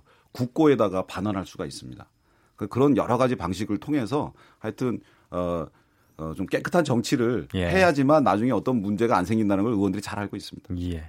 민주당 입장에서는 정책적 파트너로 안으려던 정의와 평화 가 이 원내교섭단체가 깨진 거 아닙니까? 이제 네. 저 노회찬 의원의 사망으로 이어서 협치 내각 제안까지 이제 빨간 불이 들었다고 볼 수 있을까요? 그렇게 보기엔 좀 과도 과도할 것 같고요. 네. 어, 사실은 이 협치 내각, 협치 내각이 좀 더 더 가면 연정, 연정이 좀 더 더 가면 이제 공동정부 이렇게까지 갈 수 있는데요. 이거 기본적으로 청와대 인식은 이런 것 같습니다. 정치만큼 지금 여의도만큼 비생산적인 구조를 갖고 있는 공간이 없습니다. 어떠한 실험이라도 해야 됩니다. 특히나 이분법적인 논리로 정치들이 버텨오거든요. 뭐 한국당이 집권하면 민주당이 또 민주당이 집권하면 한국당이 이분법적으로 하는데 여기에서 처음으로 실험을 제안한 거라고 저는 생각이 들고요. 협치 내각을 통해서 이 같이 의견을 좀 모으고 정권을 같이 좀 잘 될 수 있도록 국민들에게 잘 돌려줄 수 있도록 노력해 보자라고 한 제안이니만큼 저는 좀 야당이 전행 전 전향적으로 나왔으면 좋겠고 정의와 평화 뿐만 아니라 다른 야당들도 같이 해서 공간을 좀 열고 협치의 새로운 시대 즉 이분법적 정치 시대를 좀 끝내는 그렇게 해서 새로운 정치 실험을 좀 해봐야 되는 시기에 제안했다 저는 이렇게 생각합니다. 예. 청와대 협치 내각 발언에 자유한국당은 어떤 입장인가요? 에, 사실 장관직을 나눈다는 것 예. 그것은 좀 아, 단순하게 장관직 나눠 먹기가 돼서는 안 되거든요. 어, 사실 먼저 공식적으로 정책 연대가 어, 되어야지만 그 다음에 장관직도 사실 나눌 수 있는 겁니다. 예. 즉 지금 어, 소득주도 경제성장이라고 하는 사실 좀 어, 약간은 생소한 그런 성장 이론을 어, 가지고 왔는데 어느 경제학자도 이해하는 사람이 없어요. 그래서 이런 것들을 좀 폐기하고 그다음에 최저임금제 또 근로시간 단축 이런 것들이 방향은 맞습니다. 우리가 언제까지 에, 어, 저임금 근로자들을 그 상태로 놔둘 수 없기 때문에 임금을 올려야 되긴 하지만 순차적으로 우리의 에, 실물 경제가 그것을 어, 받아들일 수 있을 만큼 체력이 감내할 수 있을 만큼 아, 될수 있을 정도로 수정을 하고 그리고 또 이제 노동 유연성 같은 것들을 확보해 가지고 실업률을 낮추고 이런 우리 한국당의 생각들과 좀 저, 어, 정책적으로 접근을 해서 어, 좀 공유를 한 다음에 그 다음에 장관직 제의가 있고 협치를 얘기하고 그런다면은 이런 것이 순차적으로 진행될 텐데 그냥 장관 한두 개 좀 와서 해주고 어, 저, 우리 협치한다라고 이렇게 해서 생색만 내 가지고는 그 한 장관이 가가지고 그냥 희생양이 될 수밖에 없는 예. 그런 구조기 때문에 받아들일 수 없지 않나 하는 생각이 듭니다. 이 협치 내각에 대해서 민주당과 청와대 간에 뭐 조율이 있었나요? 아니면? 조율에 제가 디테일을 다 알 수는 없습니다만 예. 같이 모든 걸 상의하고 있고요. 예. 그 방금 이제 사실 이양수 의원님이 자유한국당에서 굉장히 합리적인 의원님인데 저렇게 말씀하시 약간 당황스럽긴 한데 지금 기재부 총리를 하고 있는 기재부 그러니까 기재부 어, 장관 그 부총리를 경제부, 하고 있는 김동연 어, 부총리가 박근혜 정부 때 국무조정실장과 기재부 2차관을 지냈습니다. 정책적인 차이를 벌리려면 한도 없지요. 근데 사실은 또 어떤 의미로 보면 예전에 같이 근무했던 분들이 이미 우리나라의 경제에 한 축을 하고 있다라는 그런 경제적 측면에서 보면 협조할 걸 협조하는 자세로 나온다라는 건데 저는 그런 의미로라도 사실 이번에 새로운 실험을 정치의 신뢰를 복원하는 의미로라도 좀 야당이 전향적으로 나왔으면 좋겠다. 실패하면 다시 물려도 됩니다. 근데 너무 두려워하고 그 전에 정책적 연대를 하자. 그게 안 되면 안 되겠다. 뭐 이런 식의 절차의 중요성을 말할 게 아니라 오히려 지금 이럴 때는 국민의 신뢰를 받기 위한 과감한 도전을 우리가 국회 차원의 여야를 떠나서 해야 되는 것 아닌가라는 생각이 좀 들고요. 그런 야당이 좀 전향적으로 함께 해주셨으면 하는 바람입니다. 경제 살리기에 여야가 어디 있겠습니까? 그런데 이제 대통령이 말씀한 뭐 협치내가 어 야당으로부터 이제 장관을 이제 제의 한다는 것에 대해서 그 야당에 한국당이 들어가지는 않겠죠? 어, 지금은 뭐 한국당에도 보수 야당에도 이제 문호를 개방한다고 이야기를 하셨죠. 그래서 이제 김성태 원내대표한테 아, 언론에서 네네. 이제 물어보고 한 예. 건데 에, 지금 어, 잘 저희가 생각을 해봐야 돼. 지금 어, 이 문재인 정부 경제팀을 보면 장하성 경제팀하고 예. 김동연 경제팀하고 서로 생각이 좀 달라요. 예. 그게 저는 그 시민사회 단체라든가 학계에 있는 분들이 자문 역할을 하고 이론을 이렇게 에, 좀 제공해 줄 수는 있지만 실물 경제를 잘 아는 사람들이 실질적으로 이것을 다뤄본 사람들이 해야지 되거든요. 예. 지금 김동연 경제팀한테 경제를 맡기는 것이 맞습니다. 그런데 청와대에서 계속 컨트롤 타워 역할을 하다 보니까 김동연 경제팀에서 갱- 계속해서 알게 모르게 불만을 지금 호소하고 있는 그런 상황이에요.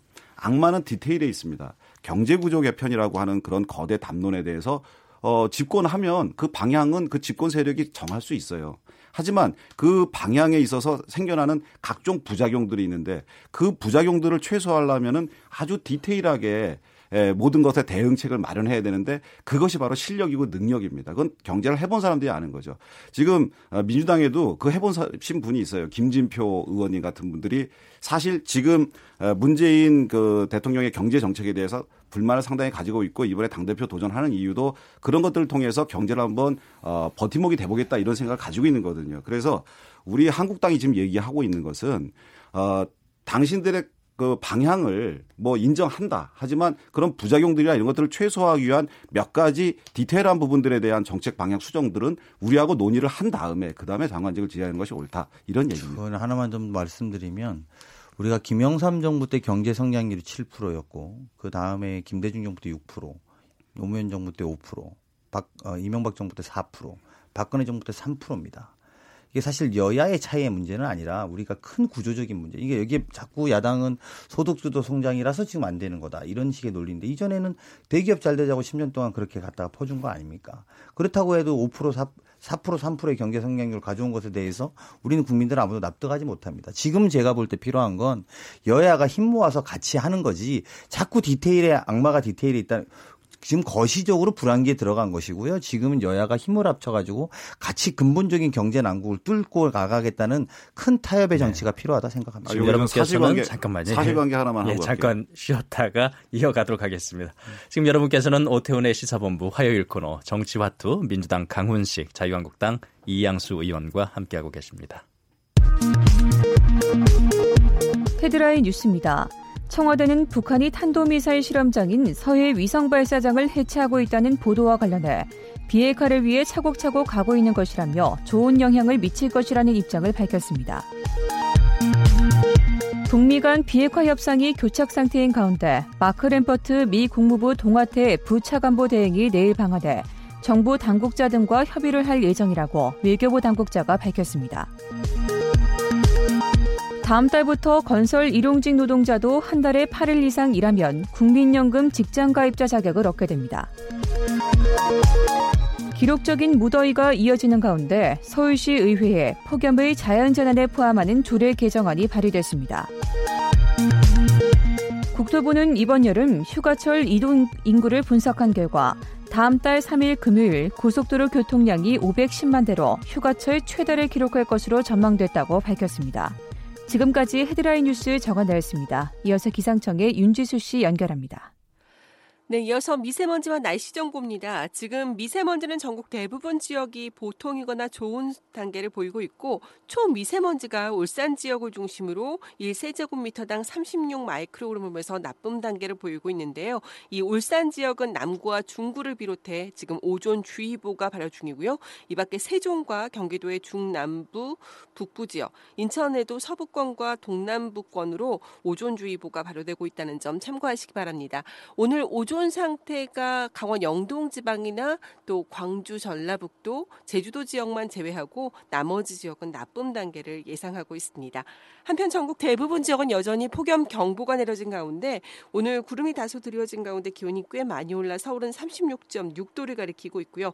앞으로 기온이 오른다면 37도 내다보고 있습니다. 대구와 안동은 38도, 의성, 영천, 경산 등은 39도의 높은 기온이 예상되고 폭염은 당분간 이어지겠습니다. 지금 서울 기온은 36.6도, 습도는 43%입니다.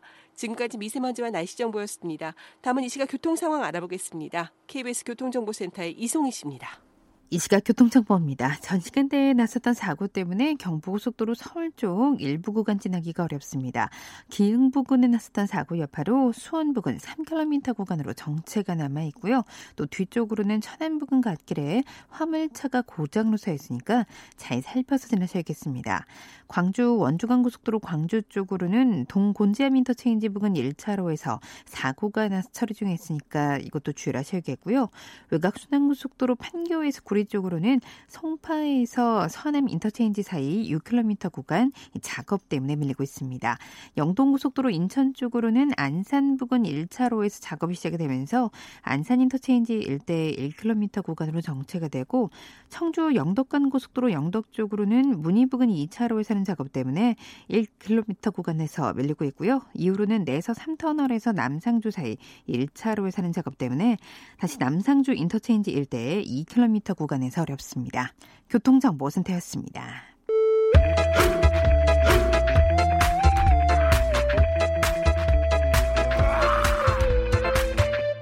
오태우래 시사 본부 현안을 놓고 여야 의원들의 허심탄회한 속내를 들어보는 시간 정치화투 더불어민주당 강훈식 의원 자유한국당 이양수 의원과 함께하고 있습니다. 앞서 어, 성장률 하락은 구조적인 문제다. 소득 주도 성장이란 방향을 잘못 잡은 건 아니다라고 강훈식 의원이 말을 했는데요. 이에 대해서 반론을 어, 마무리를 못 지었습니다. 이양수 의원님 마무리 해 주시죠. 예.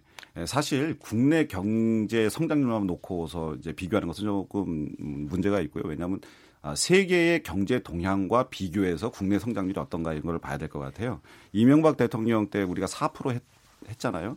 이것은 사실 굉장히 높은 수치입니다. 왜냐하면 그때 전 세계가 불황기에 있었거든요. 실업률이 굉장히 증가하고 경쟁 성장률이 낮은 상태에서 4%를 한 거기 때문에 박수 받을 일이었고 지금 어, 세계 경기가 화랑에 있습니다. 그래서 미국은 지금 실업률이 3%대로 아, 유사일에 지금 가장 낮은 실업률을 기, 어, 기록하면서 전 세계가 화랑에 있는데 그런데 우리나라만 지금 어, 어, 처음에 3.0이 넘는 성장률에서 지금 2.9까지 계속해서 바꿔가면서 낮춰 어, 가, 고 있거든요. 마무리해 주시고요. 예, 이런 것들이 에, 상당히 문제가 있다. 이런 것들이 바로 지금 소득 어, 주도 성장론의 한계다라고 하는 것을 어, 우리 경제팀이 잘 인식해 줬으면 하는 생각입니다. 당내 문제로 짚어보겠습니다. 자유한국당 김병준 혁신 비대위원장이 오늘 오후에 비대위원 명단 발표를 했는데 외부 인사로 누가 들어올지가 이제 관심사인데 들으신 내용이 있, 나요 이양수 의원님? 글쎄요, 뭐 저는 뭐 전혀 아는 바가 없고요. 기자분들이 저한테 전화해서 비대 후보로 거론 예, 혹시 저 이양수 의원 비대위원 되는 거 아니냐라고 얘기를 많이 하시는데 네.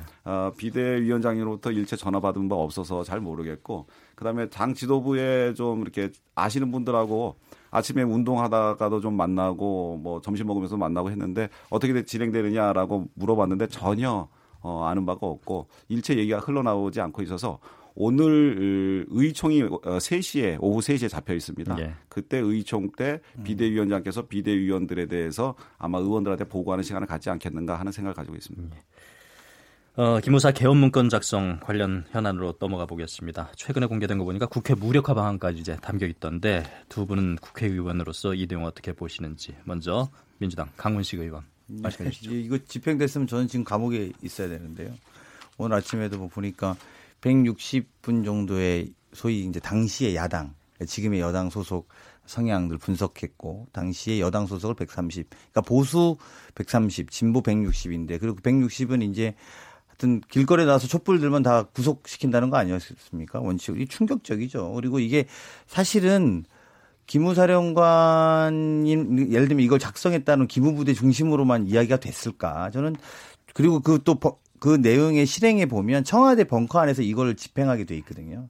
정권 차원의 문제였을 거라고 봅니다. 그리고 그런 깊은 교감에서 사실상 신익 쿠데타를 기획했었던 내용이고 어, 그것을 권력이 교체될 거다라고 예측했기 때문에 그걸 막기 위한 마지막 수단이 아니었을까라고 생각하고요. 이제 조사를 시작하니까 그 조사를 좀 더 저희가 끝까지 꼼꼼하게 지켜봤으면 좋겠고 정말 특검 특검 하는데 이런 거 특검 해봐야 된다고 저는 생각합니다. 그리고 뭐 국회에서 청문회를 하든 특검을 하든 정말 모든 것을 밝혀서 국민을 기무사령부가 보통 간첩 잡는 데잖아요. 촛불하는 국민들을 간첩으로 취급했던 그 시간에 대해서 어떻게 해야 우리가 후세들에게 본때 있게 모습을 보여주는지 한번 어, 준비해야 되는 것 아닌가 이런 생각입니다. 반면 자유한국당은 그동안 군으로서는 충분히 대비할 수 있는 문건이라고 주장해왔는데 저는 조금. 생각이 다릅니다. 예. 에, 사실은 저 이 문건 보도를 처음 접한 다음에 예. 우리 군대의 지도부의 가치관에 대해서 어, 참 우려스럽다는 생각을 가지게 됐어요. 어, 사실 이거는 개인의 의견, 그 집단의 견해 이런 걸 넘어서서 한 국가를 운영해 나가는 가치관이나 철학에 관한 문제라고 생각하거든요. 에, 군대는 국가를 외적으로부터 국가의 적으로부터 지키는 일을 하는 곳입니다. 치안 유지는 사실 에, 국민들을 상대로 한 거거든요. 군대가 치안 유지, 치안 질서 확립에 에, 투입이 되면 자칫 국민을 어, 국가의 적으로 오인하기가 쉽습니다. 그 있어서는 안 될 일이 벌어지는 거죠. 우리가 한번 경험했습니다. 5.18을.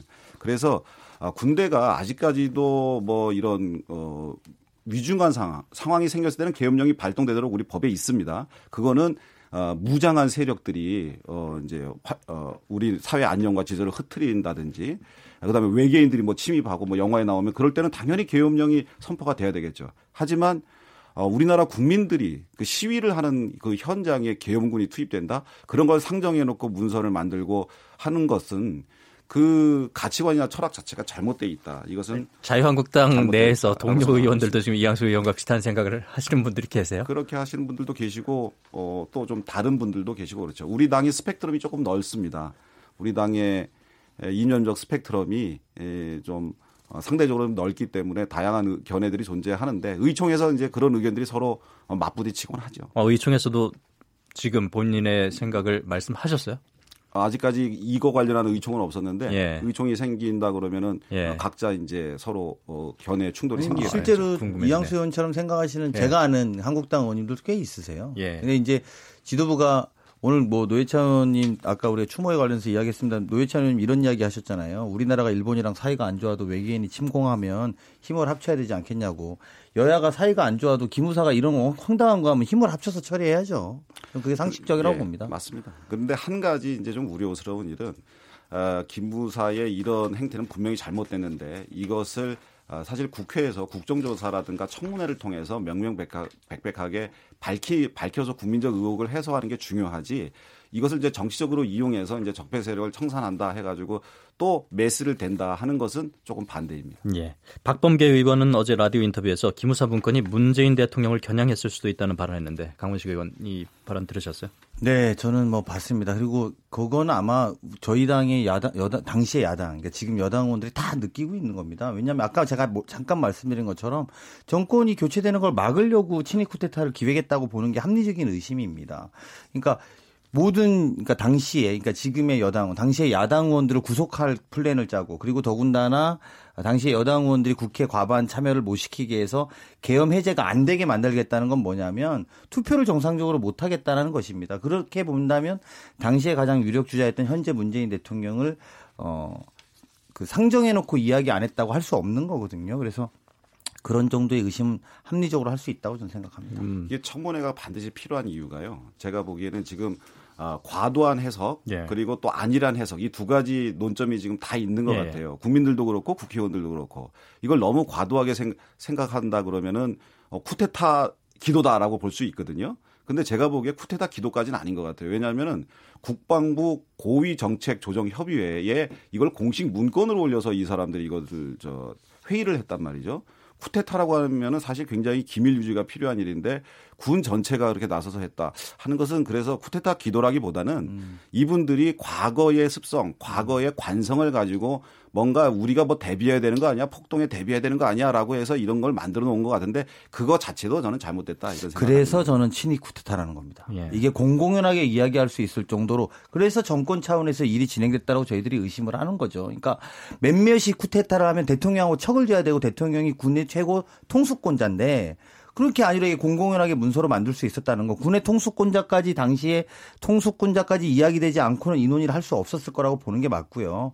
구체적으로 합참의장이 원래는 이런 상황에서 전체를 총괄하게 되는데 합참의장을 빼지 않습니까? 계엄사령관은 합참의장이 그렇죠. 아니라 계엄사령관에 육군참모총장을 올려놓은 것도 제가 볼 때는 그렇기 때문에 친위 쿠데타의 설들이 나오는 근거가 바로 그런 대목이라고 봅니다. 예, 앞서 어, 이양수 의원이 정쟁거리로 삼을 게 아니라 국회에서 진상조사를 해야 된다고 보셨는데 그러면은 방법은 어, 청문회가 있을 수도 있고 국정조사가 있을 수도 있지 않습니까? 네.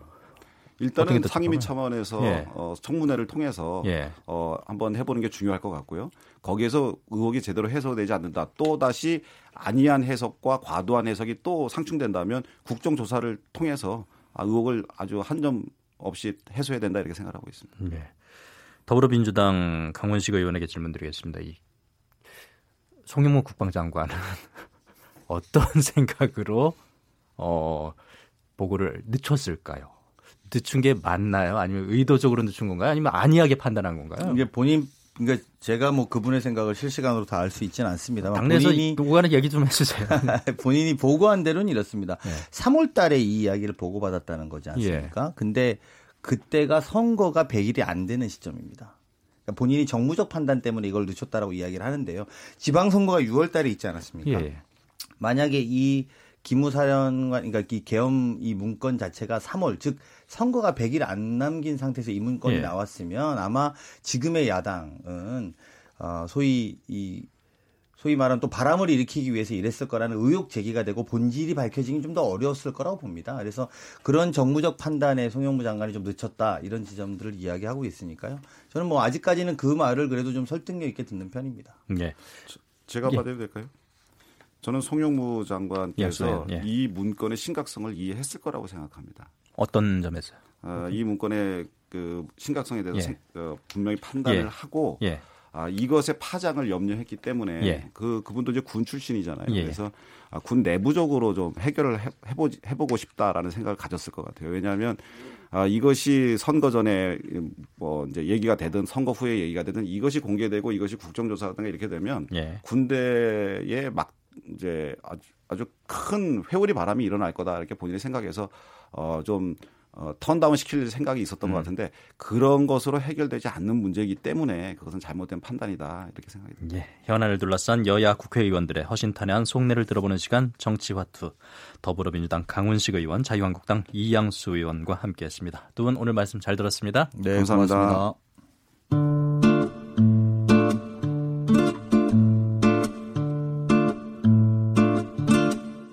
오태훈의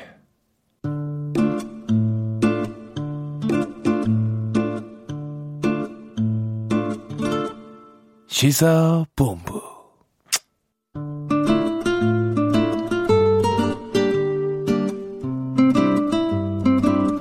안녕하세요. 매주 화요일 연예 문화 소식의 숨은 의미를 짚어보는 하재근의 문화살롱 문화평론가 하재근 씨와 함께하겠습니다. 안녕하세요. 예, 안녕하세요. 태양의 후예 도깨비로 이제 이름만으로도 유명한 그 김은숙 작가가 신작을 들고 왔는데요. 드라마 미스터 선샤인. 그런데 시작하면서 역사 왜곡 논란에 쌓였어요. 예, 김우숙 작가가 우리나라 대표적인 멜로 작가 중에 한 명이죠. 예. 멜로 빚는 장인. 그리고 또 이제 배우보다 이, 유명한 작가. 예, 그리고 또 이병헌 씨의 컴백작이라서 그렇죠. 이게 많은 그 드라마 팬들의 그 이 기대를 받았던 작품인데 네. 이게 구한말 시대를 배경으로 하는 사극이거든요. 시대극. 그런데 여기서 보면 극 중에서 신미양요 이전부터 미국 사람이 조선에 들어와 있었다. 이건 역사적 사실과 다르다는 거죠. 여주인공이 김태리 씨인데 김태리 씨가 화승총이 아니라 극 중에서 연발총을 썼다. 예. 이런 것도 사실과 다르다. 예. 이러면서 일단 역사 왜곡 논란이 시작이 예. 됐습니다. 근데 뭐 이, 런 점들은 이제 사실과 다르다는 정도인 네. 것 같은데 정말 심각한 문제는 친일 미화 논란이거든요. 예. 뭐 드라마 폐지달라는 청원으로까지도 이어지고 있다고 해요. 예, 저는 이제 방금 말씀드린 역사 뭐 사실과 다르다 이런 거는 어느 정도 드라마적인 표현의 허용치가 있다고 보고 근데 말씀하신 것처럼 친일 미화 이러면 여기서부터 문제가 심각해지는 거죠. 예, 어떤 점이 그 그렇 극 중에서 유연석 씨가 예. 이제 그 조선에서 천민으로 태어나서 조선 사람의 엄청난 잔인한 차별을 받다가 일본으로 가서 겐요 겐요샤라는 예. 단체에 들어갑니다. 예. 그래가지고 겐요샤 하부 조직인 흥룡의 한성 지부장이 돼서 다시 이제 조선으로 돌아온다, 돌아온다는 설정인데 예. 겐요샤가 명성황후를 시해한 일본의 극우 조직이라서 문제가 돼가지고 어. 그이 제작진이 예. 이제 그이 유연석 씨의 조직을 가상의 조직으로 바꾸는 걸로 일단 수정을 하긴 했는데 예. 그 문제가 뭐냐면 이 유연석 씨가 극 중에서 친일파 그 친일 앞잡이가 된 것인데 예. 이게 이 사람의 잘못이 아니라 조선 사람이 먼저 그 사람한테 잘못한 거 아니냐. 음. 조선 사람이 잔, 잔인하게 그 사람을 차별했기 때문에 결국 그 사람이 나중에 친일파가 된 것이다. 그 친일파가 친일을 하게 된 사연.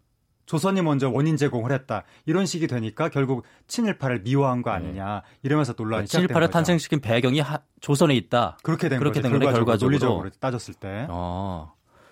또 뿐만 아니라 그 이완용을 영상케 하는 인물이 이또 히로부미를 찾아가는 그런 장면도 있었다고 그러던데. 여기서부터 이제 진짜 본격적으로 가장 큰 문제인데 저는 이제 친일파의 사연을 소개한 것까지도 뭐 사연이 있을 수 있으니까 예. 거기까지도 어- 어떻게 약간 뭐 드라마니까. 이런 걸 예. 너무 부각시키면 안 되겠지만 예. 뭐 수많은 인물 중에 한 명 정도 나올 수도 있다 그런 사연 소개가 그렇다고 치더라도 절대로 나와서는 안 되는 장면이 일본의 침략, 일본 제국주의 자체에 면죄부를 주는 거 이건 절대로 나오면 안 되는 건데 문제가 이 극 중에서 예.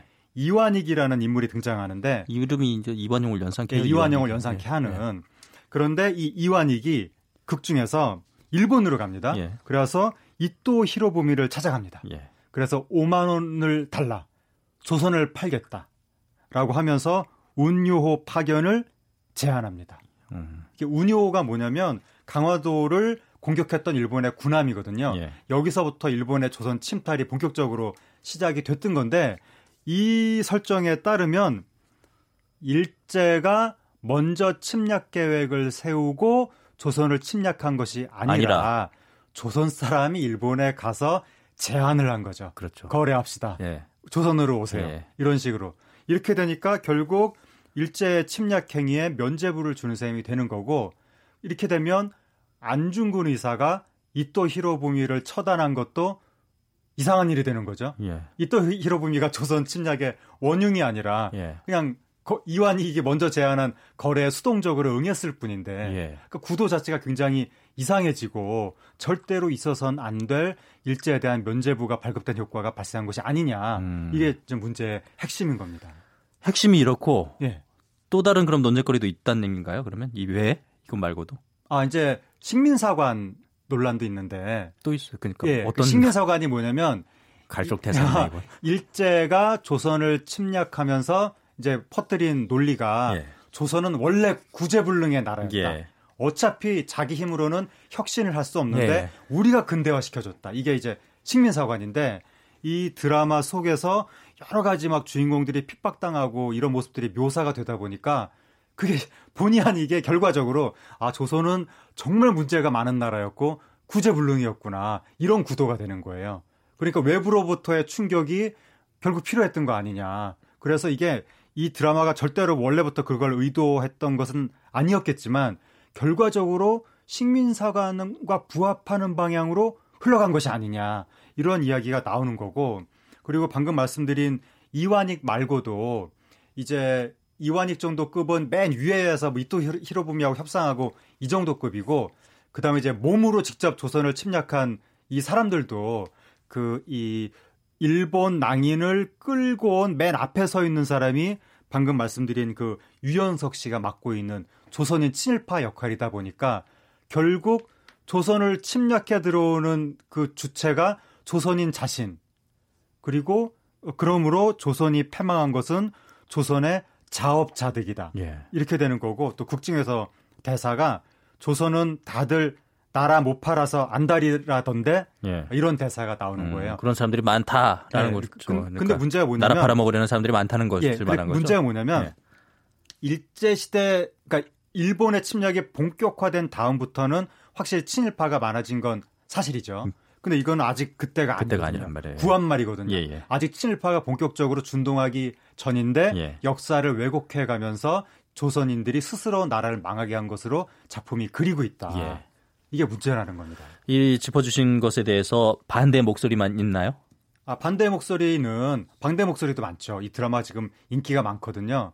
그래서 네티즌들이 아니 뭐 드라마는 드라마인데 예. 뭐 이런 식의 이야기도 있고 아 그러니까 드라마를 옹호하는 목소리들도 있는 건가요? 그렇죠 많죠 어. 이 드라마가 인기가 있습니다 지금 예. 그리고 어, 친일파 실제로 있었던 거 아니냐 예. 조선이란 나라 자체도 사실 문제가 많지 않았냐 예. 그러니까 친일파들의 그 역사를 있는 그대로 그리는데 뭐가 문제냐 그런 작업도 필요한 거 아니냐 예. 그런 목소리들도 있어요 있죠 근데 이제 그런 주장이 말이 안 되는 게 뭐냐면 예.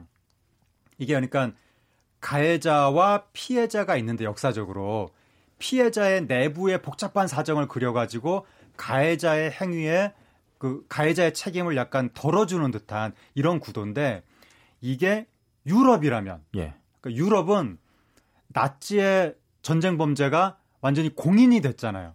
독일이 100% 인정하고 사죄도 여러 번 했잖아요. 예. 그런 상황이라면 어차피 역사적 사실은 분명하게 다 인정을 하고 있으니까 그 독일한테 침략당한 나라에 얼마나 내부에 복잡한 사정이 있었고 얼마나 그 안에 나치의 부역자들이 있었는지 이걸 그릴 수도 있다는 거죠.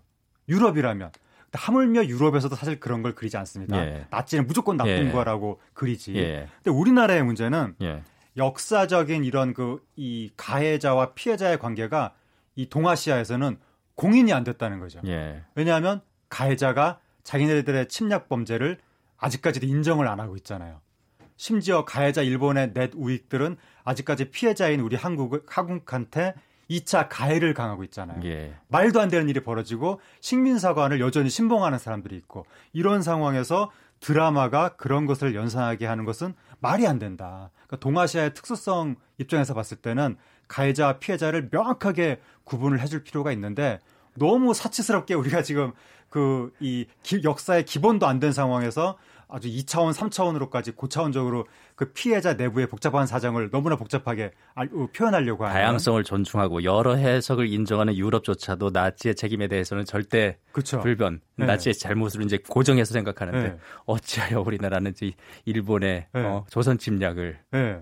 여러 가지로 해석을 하는지 그러니까 관대하게 해석하는. 쓸데없이 우리가 너무 지금 그렇죠. 복잡하게 그렇죠. 드라마를 표현하려고 하는 것은 아닌가. 비슷한 논란이 영화에서도 있었던 겁니다. 영화에서도 이제 군함도에서 보면 그게 군함도에서 어, 일제가 강제징용한 역사를 그린다고 하는 배경의 작품이었는데 거기에서 보니까 조선인을 가장 힘들게 한 존재가 같은 조선이었던 조선인이었던 거죠. 친일파. 그러니까 조선인이 조선인을 괴롭힌 사건. 그러면 일제 강제징용의 그 책임은 희석되는 거 아니냐. 예. 그래서 군함도가 개봉됐을 때 엄청난 논란이 있었고 그리고 영화 그 마이웨이 이 마이웨이 때도 보면 그 어떤 평화로운 가정에 폭탄이 던져지면서 그 평화가 깨지는데 그 평화로운 가정이 바로 일본인의 가정이었고 폭탄을 던진 건 독립군이었죠. 그 독립군이 마치 남의 평화를 깨는 테러리스트 같은 느낌. 그리고 나중에 그 일본인하고 조선인이 화해를 하는데 일본인은 침략의 죄상을 인정도 하지 않았는데 예. 덮어놓고 화해했다. 뭐 그런 식으로 해서 당시에도 논란이 있었죠.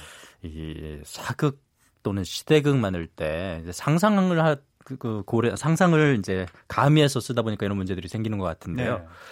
어, 시대극 만들 때, 사극 만들 때 이제 어떻게 접근해야 될까요? 그러니까 이제 너무 역사를 대로, 고지고대로 해석하는 예. 것도 어렵고 작가의 예. 이제 상상력을 제한하게 되니까 예. 그렇다고 또 이렇게 다양하게 네. 하다가는 논란이 생기고. 그러니까 말씀하신 대로 상상의 나래를 펼치는 건 좋은데 최소한 그 절대로 넘어선 안 될 선은 좀 작가가 스스로 알아야 된다. 예. 특히 동아시아의 근대사는 아직 정리가 안 됐고 현재까지 이어지고 있는 부분이 있기 때문에 예. 섣불리 근대사를 가지고 상상의 나래를 펼치면 안 된다. 이것은 분명히 그 가해자와 피해자를 명시를 할 필요가 있다. 이걸 좀그 영화를 제작하는 저기 영상물을 제작하는 분들이 예. 알아야 되고 그리고 특히 이 영화보다 드라마가 문제인데 영화는 우리나라에서 내수 상품의 성격이 강하거든요. 우리끼리 보는 거니까 어느 정도 친일파를 그릴 수 있다고 쳐도 드라마 드라마는 네. 우리나라 한류 수출 상품이잖아요. 아, 예. 이번 김은숙 씨 드라마 같은 그러네요. 경우에도 예. 세계 동시 방영이거든요. 파급 효과가 더 크군요. 100개 국가 이상에서 동시 방영 되거든요. 그렇다면 더더욱 주의해야 예, 동아시아에서도 굉장한 어, 이 화제가 될 것이 뻔하고 그런데 지금 서양 사람들이 일제가 얼마나 나쁜 행동을 했는지 잘 모르는 상황에서 이런 드라마 역사를 공부하게 되면 큰일 나니까 이런 부분 특히 유념해야 되겠습니다. 문화평론가 하지근 씨였습니다. 말씀 고맙습니다. 감사합니다. 35도 안팎에 펄펄 끓는 더위가 계속 이어지고 있습니다. 청취자 여러분 모두 그 어느 때보다도 건강관리에 특히 유념하시기 바라겠습니다. 오태훈의 시선부 저는 지금까지 아나운서 박문이었고요. 내일 도 오후 12시 20분에 다시 찾아뵙겠습니다. 고맙습니다.